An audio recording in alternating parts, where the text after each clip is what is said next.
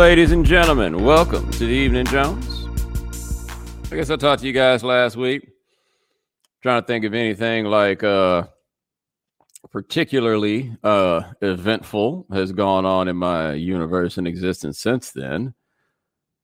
I don't really have an answer for you on that. Yeah, nah. I guess it ain't really been cracking like that. Although, I mean, I guess we might as well get to it. I'm sure this is a question somewhere. Um, here we go. So you never tried peeing in the shower. So let me explain to you guys what has happened. Okay. On Dan Le Batard's radio show, they did a poll, and I don't know how this came up in the first place, but 80%, 80% of the respondents in the poll say that they pee in the shower. 80%. I figured that that was just a cross section that represented not so much the greater population, but just the nasty motherfuckers that like listen to Dan's radio show.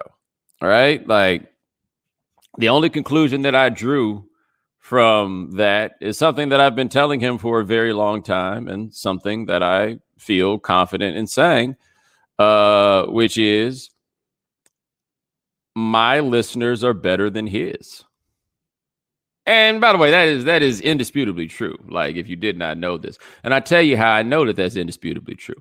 You can go look through my mentions and see the kind of crazy stuff that people say to me after I come on his show because they so mad that I showed up.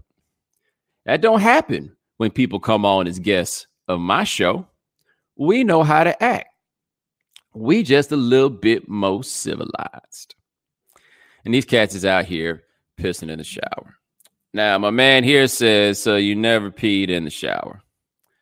You know what? I don't think I have. I do not. Because I wasn't like taking showers when I was like four or five years old. And I would assume that peeing in the shower is something that you do when you are four or five years old. And so I hypothesized that women would be mortified to find out that you dudes were out here peeing in the shower like this right? And I'm talking about this on the radio with Mike Golic Jr. And I'm like, I am sure that your mother would be terribly ashamed of you if she knew that you were out here telling the world that you pee in the shower. Mike Golic's mother got on Twitter and sent me a tweet that, in so many words, said that she also pees in the shower.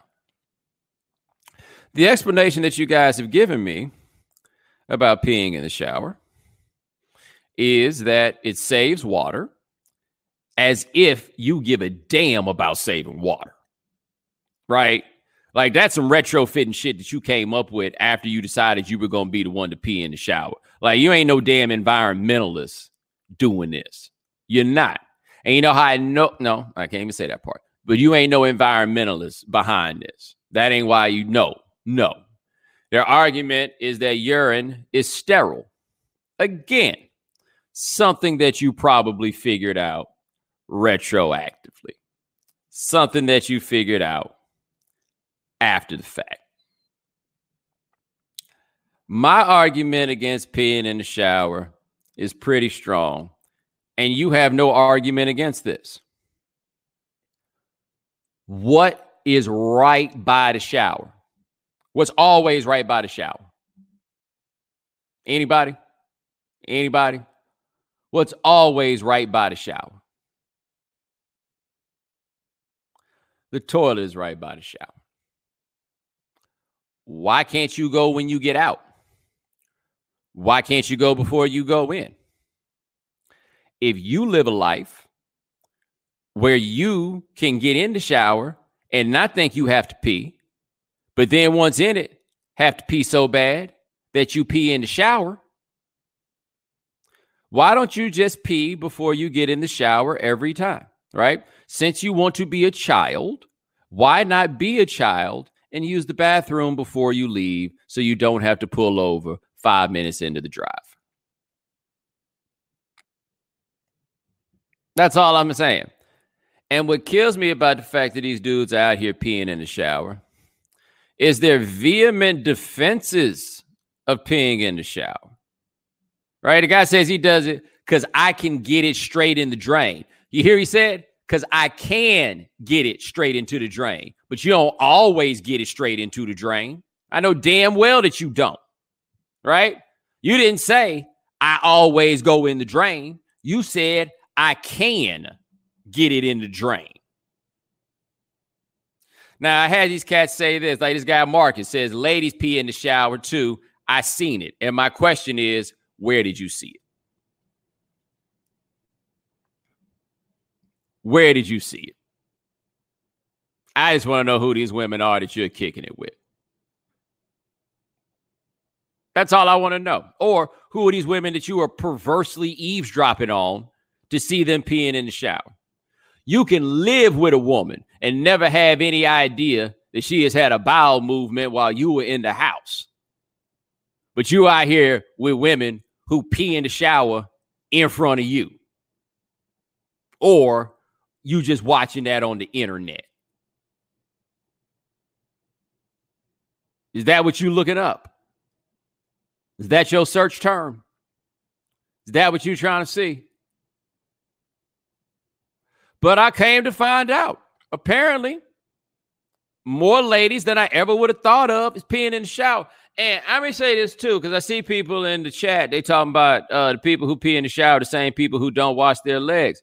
Yo, I would have thought at first that we could absolutely blame this on white people. But no, I have had quite a few black people forcefully and vehemently explain to me that they pee in the shower. I will say that it's all dudes. All right. I don't know about the black women that's out here peeing in the shower. Are y'all out here? Are any of you in the chat room? Are you going to defend this as fervently as the rest of the shower pissers are? I just don't understand why y'all are so forceful about it. Except I do understand why y'all are so forceful about defending this activity. Y'all so forceful about defending this activity because you know that shit is nasty. You know it is. That's why you so defensive about it. You know it's nasty. I just can't believe it's that many y'all out here living this life. That's why you got to wear them shower shoes. Anyway, y'all nasty. Appreciate the question. See what's going on. What else you got here? Is Ice Cube gonna have to get deplatformed if he doesn't chill on the conspiracy memes? Um. So here's the thing for me about the idea of deplatforming Ice Cube for conspiracy memes. Um, I mean, if that's your play, I, I get it.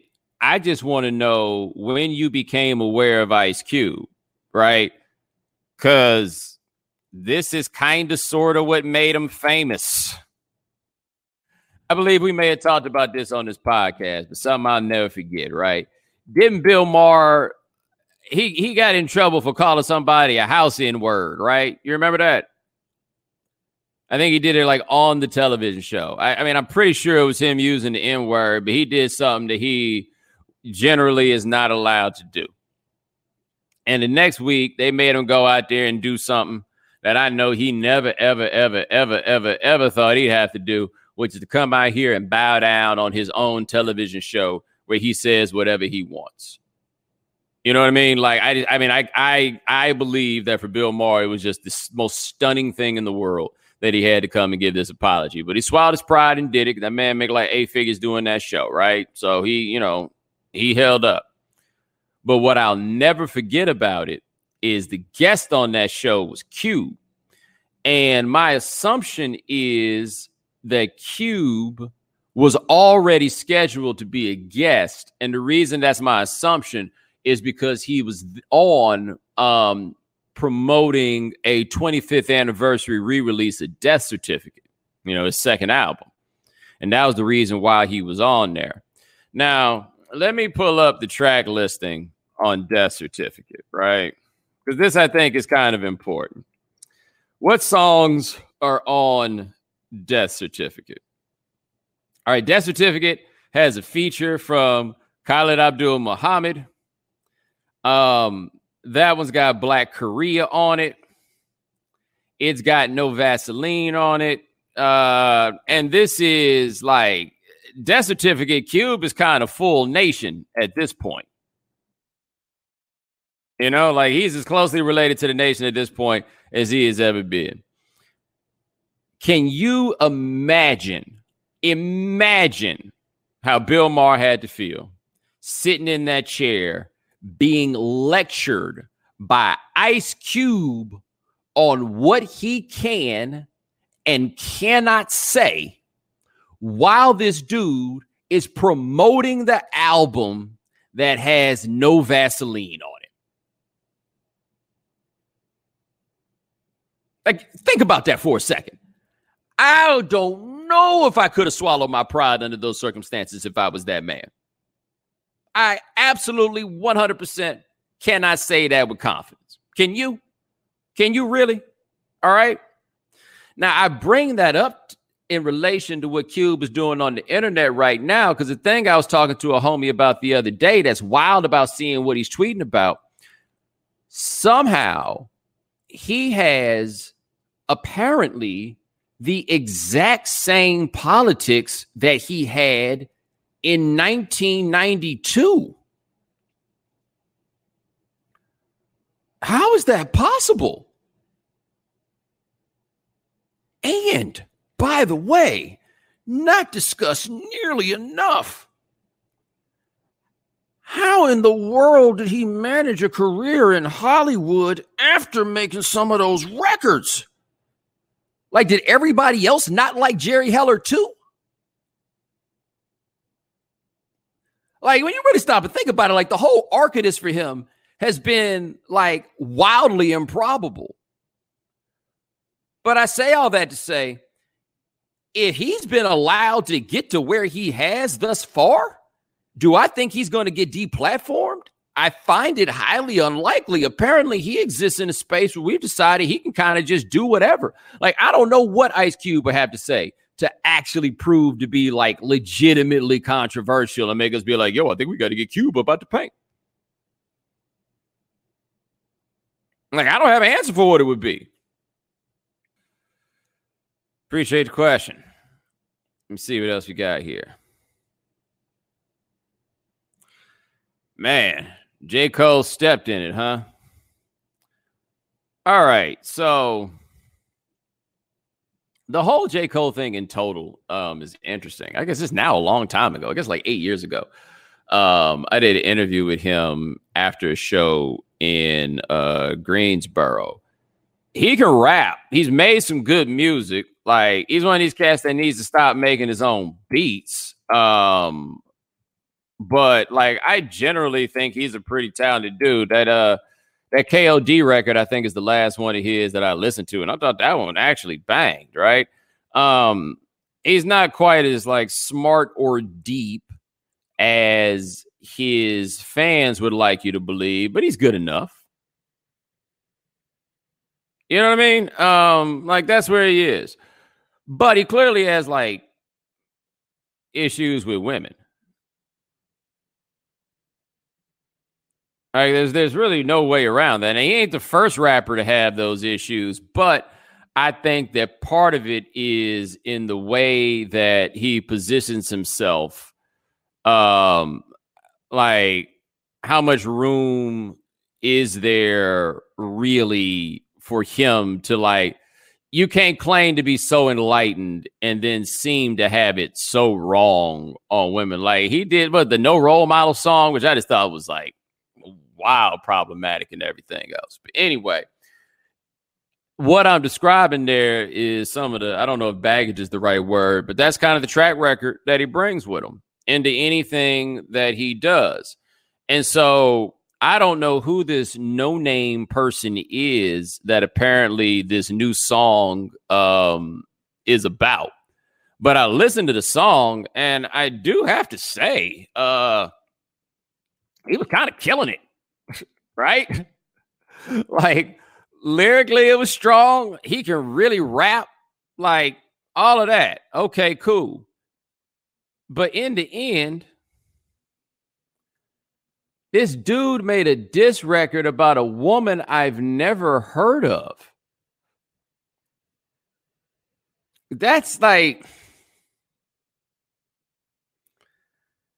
no, no. Like, what are you doing? Like, what is this? Like, it was one of those where it's like eh, nobody told you what the tone of this would wind up being. Um, and so it's interesting. I'm looking at it on Genius, and the description of it on Genius is the song's called Snow on the Bluff. And the Snow on the Bluff is J. Cole's first release of 2020. On the song, which is titled after a January 2011 film about a robbery in Atlanta, Cole delivers a single continuous verse that speaks on various issues facing the United States, including police brutality, wealth inequality, and racism. He also asks for his fans not to idolize him, wanting to instead be perceived as a regular person. Um, Although not explicitly stated, the first part of the track is likely a response to Noname's perceived criticisms of Cole on Twitter. She has frequently stated she is against capitalism and celebrity culture, two things Cole raps about in his verses. And I personally cannot imagine being J. Cole and getting up and like responding to some tweets. Now, I understand that this, oh, okay. So this woman is a rapper or a performer of some sorts. Like, I honestly don't know anything about her. I just clicked on the link and I see this now. Okay. She herself is also a rapper. I feel a little differently about him doing it, given that she is actually a rapper. Um, but this ain't a great look. Like I think that's the the biggest thing is it ain't a great look. Like I think if you like when I listen to it without having the context, it struck me that it kept being addressed to a she, she this, she that, all that she stuff. And like it almost felt like some unnecessary, like black girl lost type shit, right? Where like some dude is coming to lecture this woman, um, because she's out here tweeting about everything but not doing nothing. You know what I mean? Like that that was the tone that I took from it. I didn't realize this woman was actually a rapper. And maybe she gonna battle back at him. I don't know. But it does not look good when you carry some of the things that he carries into this that you just gonna come out here and make a battle track about that woman like that. I think it's fair to be like, so what you trying to say, bruh? Appreciate the question. Let's see what else you got here. Somebody Has anyone ever addressed you the way Cole got at Noname? I mean, people don't really rap about me. Although I think this dude was in Kansas City. Somebody made a diss song about me once. You can Google it, look it up on YouTube. I think it's called Fuck Bomani Jones. It's up there. Insecure season finale. That's all it says. Insecure season finale. All right. So I made a decision this year with Insecure. I think I might have done it last year with Insecure. I'm honestly not sure, but I know I did it this year with Insecure. And the decision that I made with Insecure was I was not going to watch it with y'all. Now, that decision was made easier by uh, the Jordan doc being on and coming on at the same time and all of that. That made it easier for me to be like, I ain't watching this with y'all.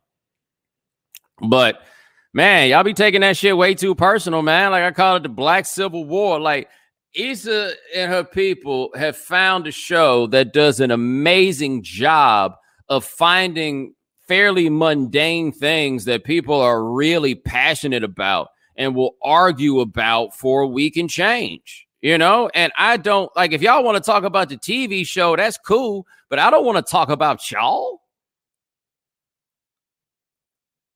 like I don't want to think about y'all's like no, no, and that's what it all like is the internet discussion. It all stops being about the actual TV show and all becomes about some shit you've been through yourself, something that you did. It is brilliant that they've captured that. Now, the thing for me with the last two seasons of Insecure is I think they've both been like fairly brilliant, right? Like as as a visual product, it's amazing.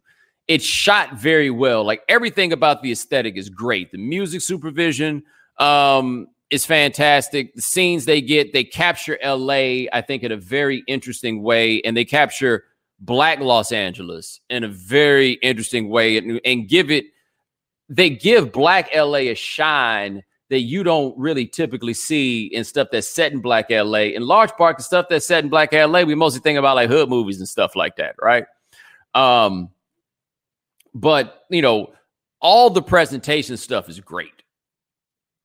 All of it is. Um, I had long had problems because I just found so many of the characters to be unlikable. But I also got to be honest with myself to an extent that I think that was some of my own projection that's coming there because I just found all the characters to be ridiculous, but there's room for people to be ridiculous. We watch TV shows about ridiculous people all the time, right? Um, so anyway, what the show to me has kind of evolved into, and I guess this isn't, I guess this isn't terribly different from what it's always been, but I do think that and maybe it's because we kind of first become aware of Issa in a comedic sense, and she is a bit you know, of a comedian of sorts.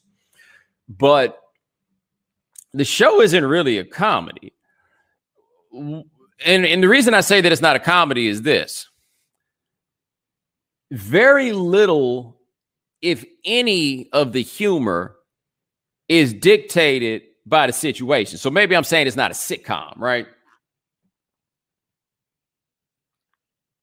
But like the plot twist is rarely funny. Does that make sense? Like the joke is not in the plot. The jokes are all around the plot, right? The jokes are almost Easter eggs in a way. And so this comedy is kind of sprinkled in to the foundation of this plot. And so it's funny enough, but itself is like kind of serious. You know? Like you think about this for a second.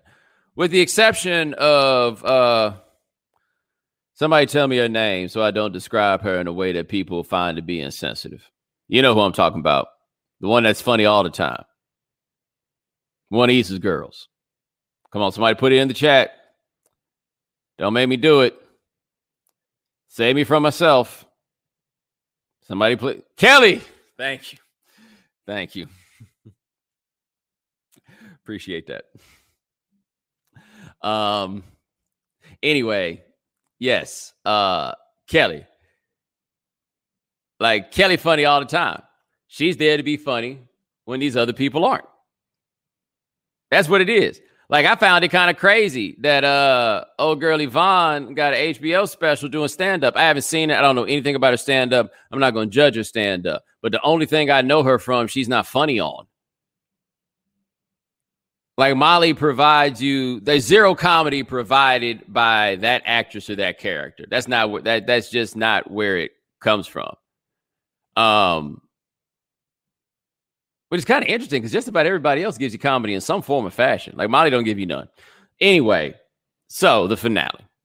I think the show has developed very well, is what I'm saying. I think it's become a very good product. I enjoy it, right? I hate watched it at a point, but no, I enjoy it. Anyway, so to the finale. Let me tell you what happened to me a little bit on the internet. Because again, I don't be watching this on the internet with y'all because I just don't think that's a good idea.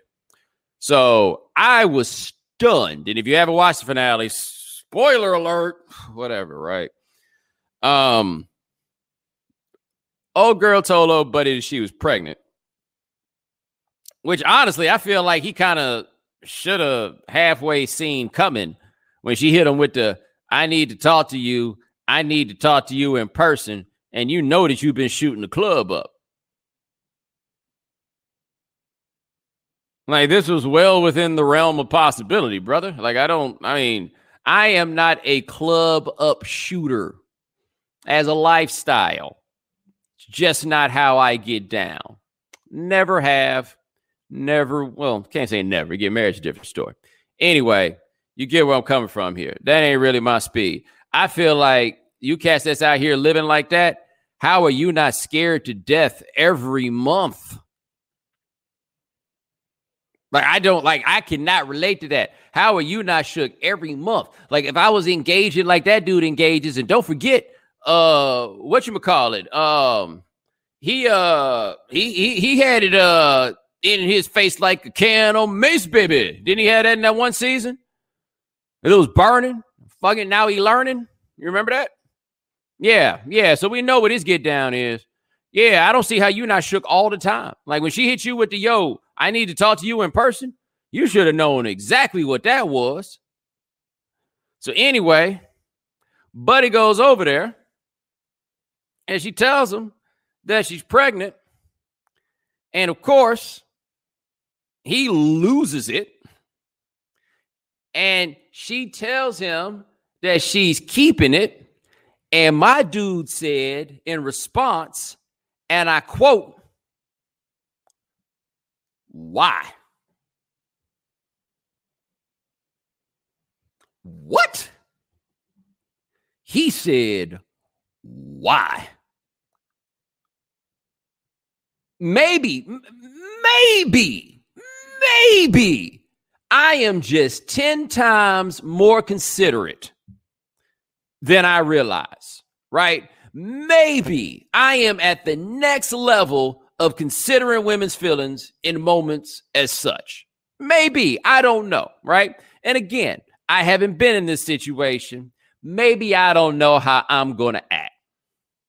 But I feel like if a woman tells you she's pregnant, asking if she's going to keep it, probably a question that you should skip, at least on that day. Right? Like you just found out she's pregnant. You might want to sleep on it, brother. You might want to sleep on it. You know, but no, no, no. He asked her, and he hit her with why. So I said on the tweets, this fool said why. I said it that night. And then the next morning I said it, but I added a detail. And the detail was I can't believe that you're going to ask a woman, presumably in her 30s, why she's going to keep the baby. And I don't know if putting the presumably in her 30s part was a step too far on my part. I don't think it was. Okay. And maybe I've just lived a little more life than most people, all of that stuff, right? But at this point in my life, I feel pretty confident that if I were to have sex with a woman and she were to get pregnant and she was in her 30s, I don't think I need to ask her if she's going to keep it. Particularly if she doesn't have any children. Somebody in the chat room says LMAO. Sound like you're implying she's on the clock. I'm not implying that she's on the clock. The clock is there. Like everybody's on the clock. Whatever clock it happens to be, everybody's on it. And you closer to the end of the clock in your 30s than you are in your 20s. Right. Right. So anyway, I had some women, and it really wasn't that many to be clear, but I had people pop up and act like I was the one who was wrong for saying that Lawrence was wrong for asking why. You know the biggest reason why it's wrong of him to ask why? Number one, because it don't matter. That's the biggest one. Why is she keeping it? Because she gonna keep it your opinion doesn't really have much weight under these circumstances. You may not like it, but that's what it is, right? That's number one. The number two reason not to ask why is the answer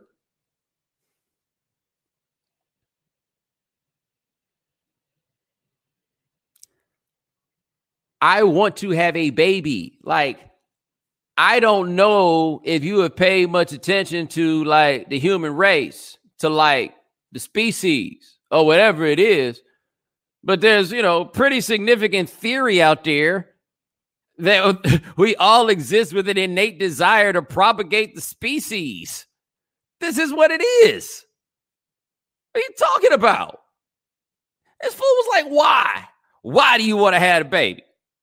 Again, I'll say it again.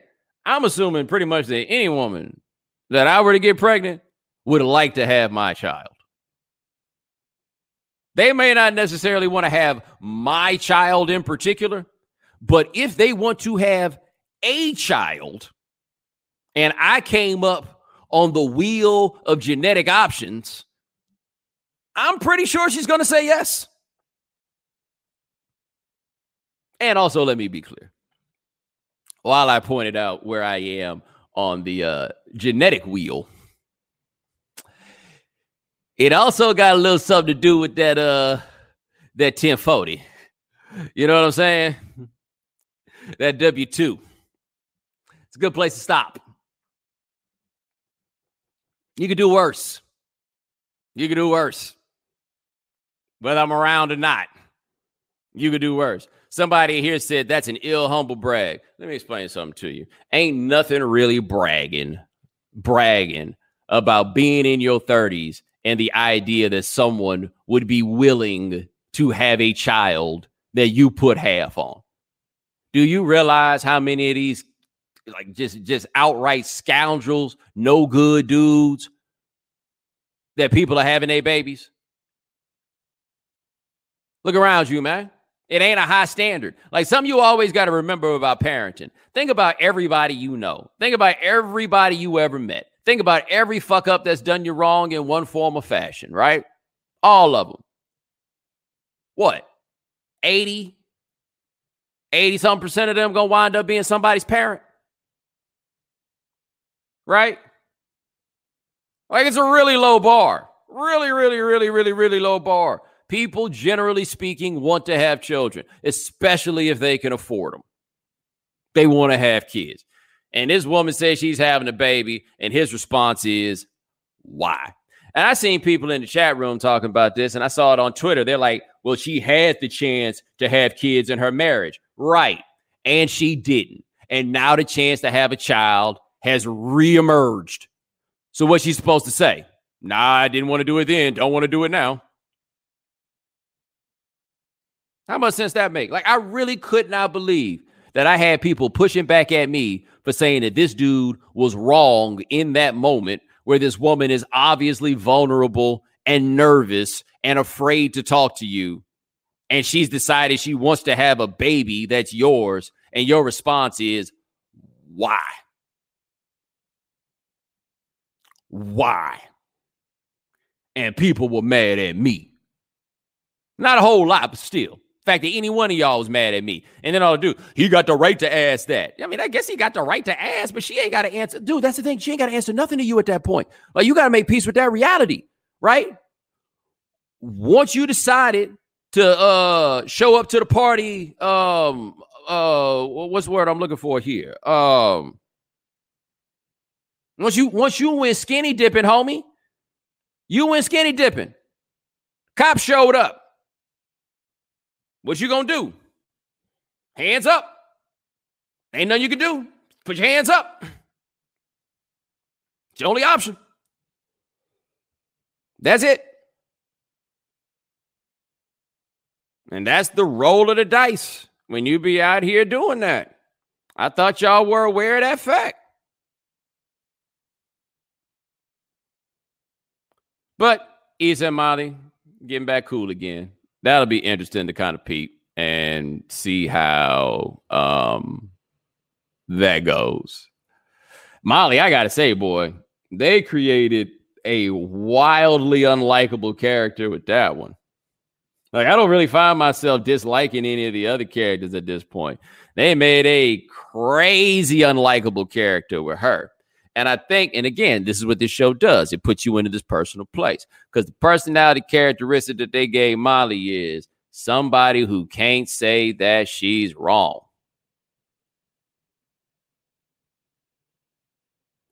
And that, mm-mm, mm-mm, mm-mm, that's all bad. That Asian dude wasn't having it though, was he? No, sir. DJ Theo was like, yo, I've had enough of this. Did uh did anybody get that joke other than Lance? Okay, Lance got it. Somebody had to get it.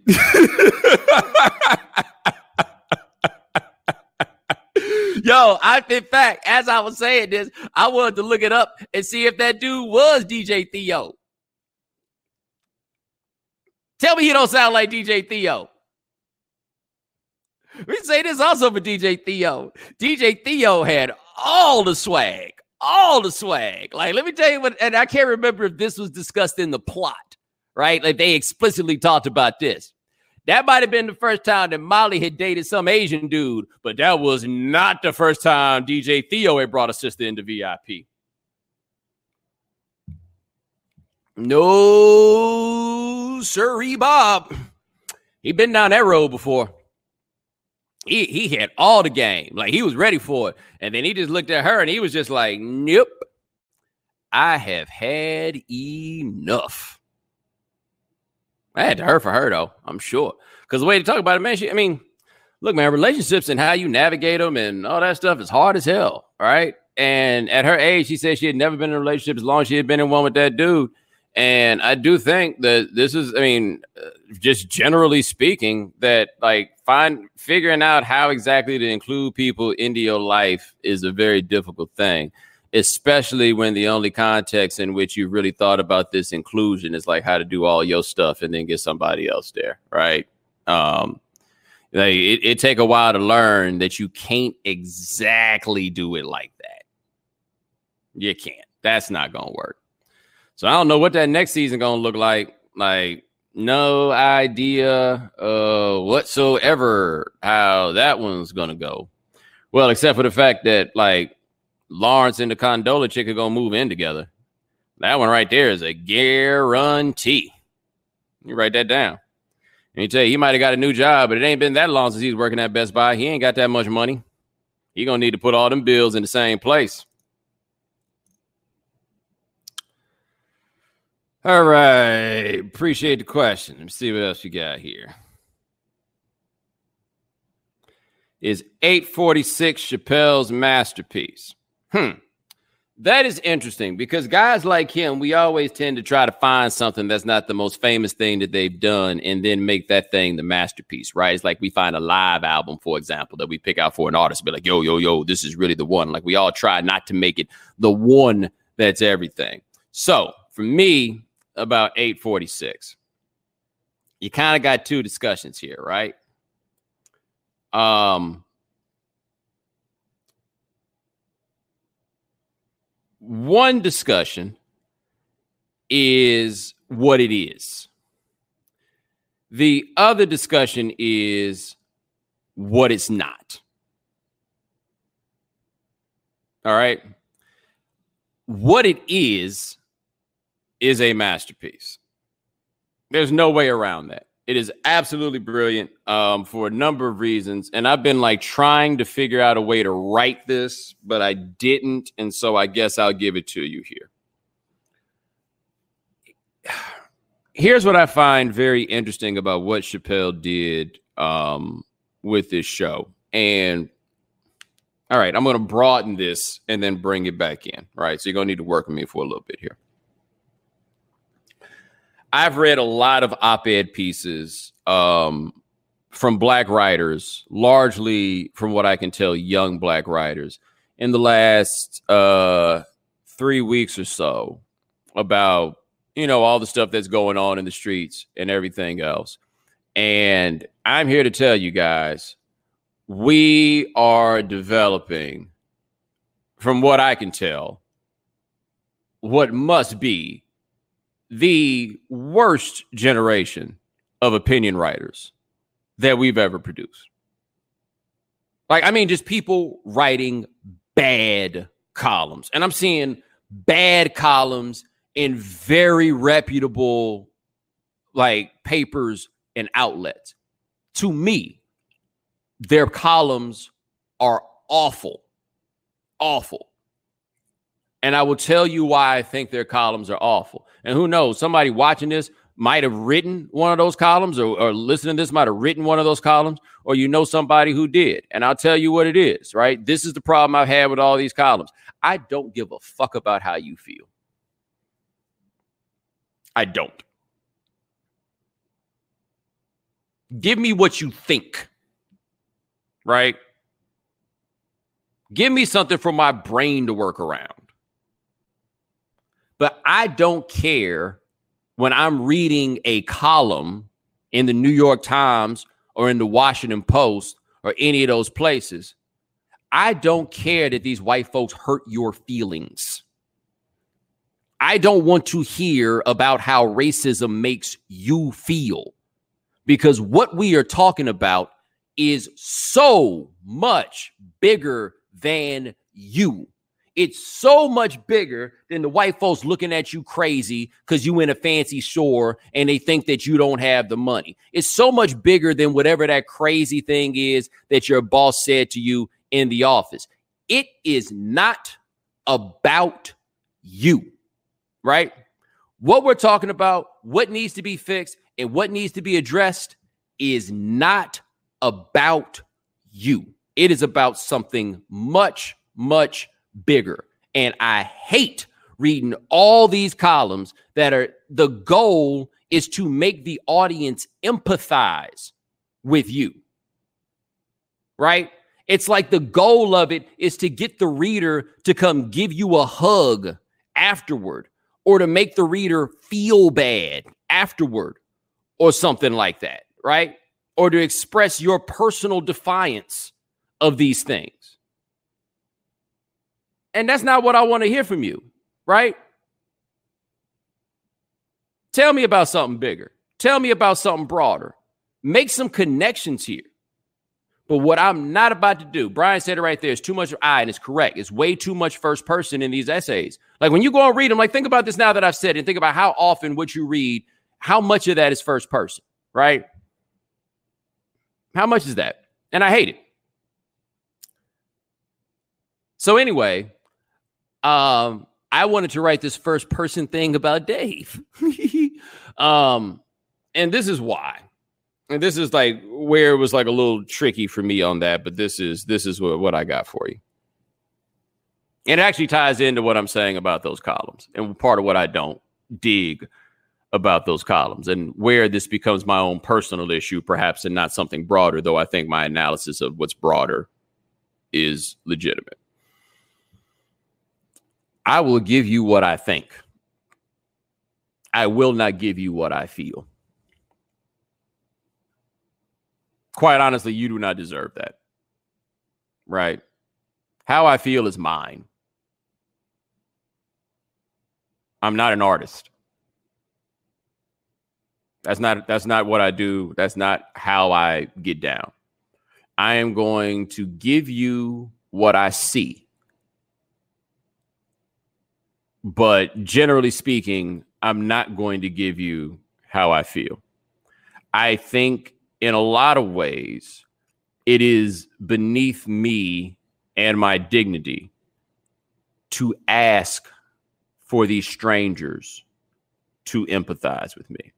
And I can't say that there's never been moments that I haven't in my work done that in some form or fashion, right? Like I can't say that I'm 100% on it, but I'm not, that's not where I am.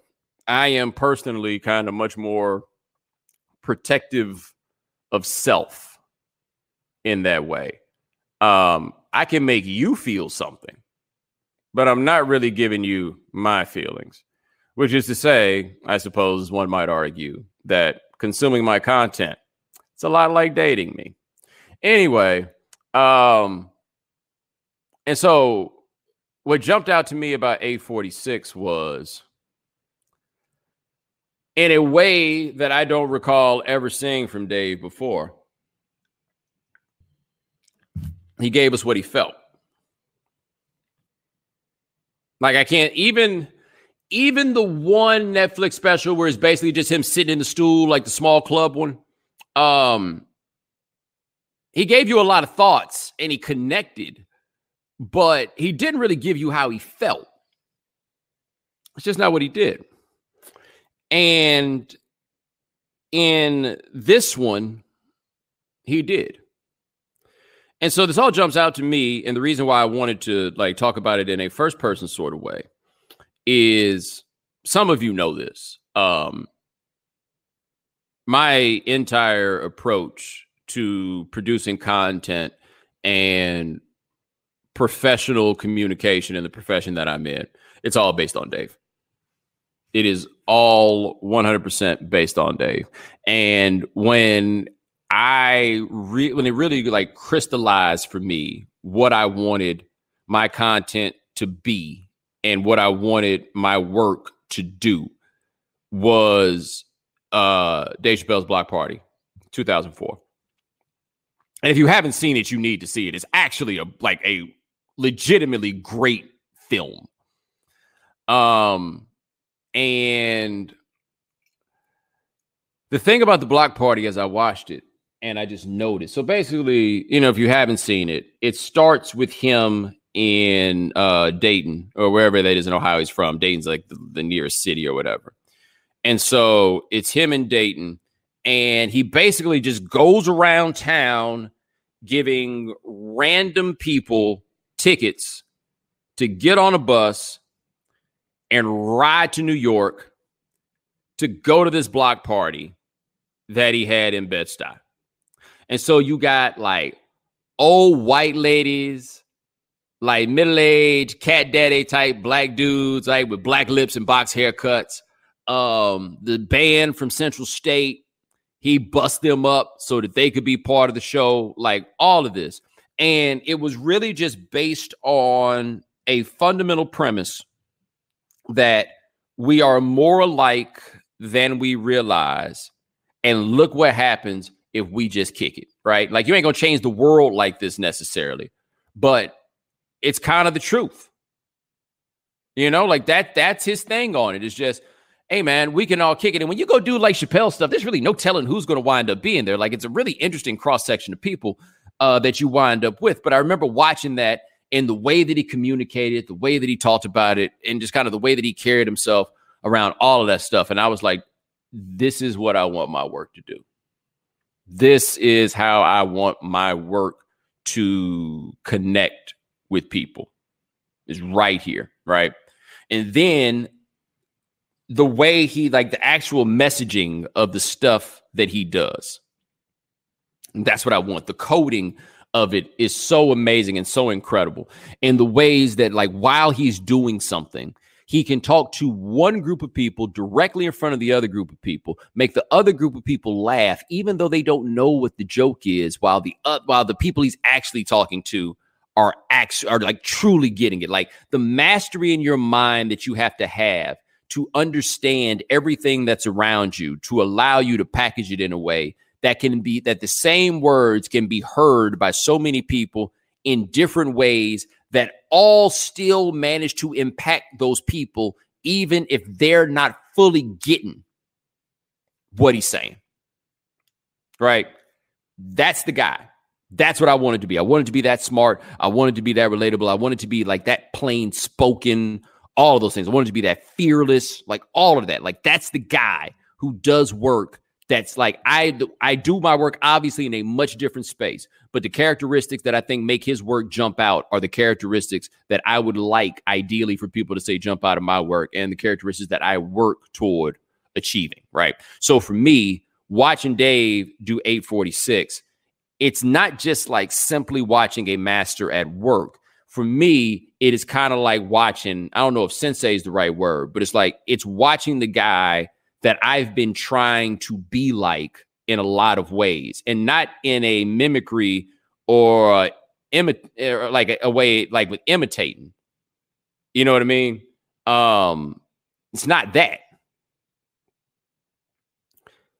So anyway, um it's int- it was interesting for me to then see that guy do something that I don't do and that he doesn't really do, which is to sit up there and give you how he feels. And he really didn't try to give you how he felt because a lot of it was just gleaned in tone. You know, like a lot of it was just gleaned in like in the emotion and that he had where he gave it or whatever. But I personally, for a number of reasons, I don't have the comfort to um, give you how I feel in that way. I don't know if it's a lack of confidence necessarily, but I don't have the comfort. Like that stuff's too important to me to just give away. It's a little bit too important for me to just sell. Like I don't really have that. But the next level of what he did in that special was the ability to add that feeling. Like, you know what it is in a lot of ways? It's blueprint. Like for Jay Z, like the thing for Jay Z, for people who weren't around when Blueprint came out, like the thing about Blueprint was, and the reason it got such great press is this is Jay Z. He's not just a rapper; he's an artist. You know what I mean? Like, like this can't be life on Dynasty was kind of the bridge to it, right? Like that's the that's the proto blueprint record and then you get your blueprint and then it all kind of goes in that way. But you got a lot more emotional jay. He hadn't been good at being emotional jay before. He tried but he wasn't especially good at it. Like a lot of us like you must love me off volume one but you go back and listen to it. It's not a very good song. He's trying because he can't but, but he's not there yet. He's not in that place of that comfort or any of that. Um and it was just very interesting for me to watch someone and like for myself personally i was then in a place of i don't know if reevaluation or whatever is the word but i was in a place of like huh why won't i give you how i feel? You know i got my reasons i could tell you but are they really what they are you know? Like why why is that me? Why am i not inclined to give you like give you that when are the times when it is appropriate? Because like I watch these people and they put all kinds of folks on TV right now to talk about the world and everything else, and I've been one of those people. But what what they not about what I'm not about to do is tell you how I feel. Hmm. Because here's the thing: if I didn't have a problem with what's going on with the world, the shit would still be wrong. Like how I feel isn't the point. It's not. Like the right and wrong of it is pretty is basic, but how I feel is not the point. And I guess I wonder to a degree, especially when we're talking about the larger macro things, it would be a pretty painful thing to pour out how you feel about this stuff in front of the world and have people still not do shit. You know? It would be awful. And as I look and as this stuff in the world keeps going on a little bit longer and longer, we're getting a whole lot closer to the point of people not doing shit. We're getting there. We're really close. But Dave gave us how he felt for that special, and it made it that good. It made it that brilliant. It made it that important, in part because you drove that man to that place. I thought his self awareness about the celebrity stuff and everything else, like all that was brilliant.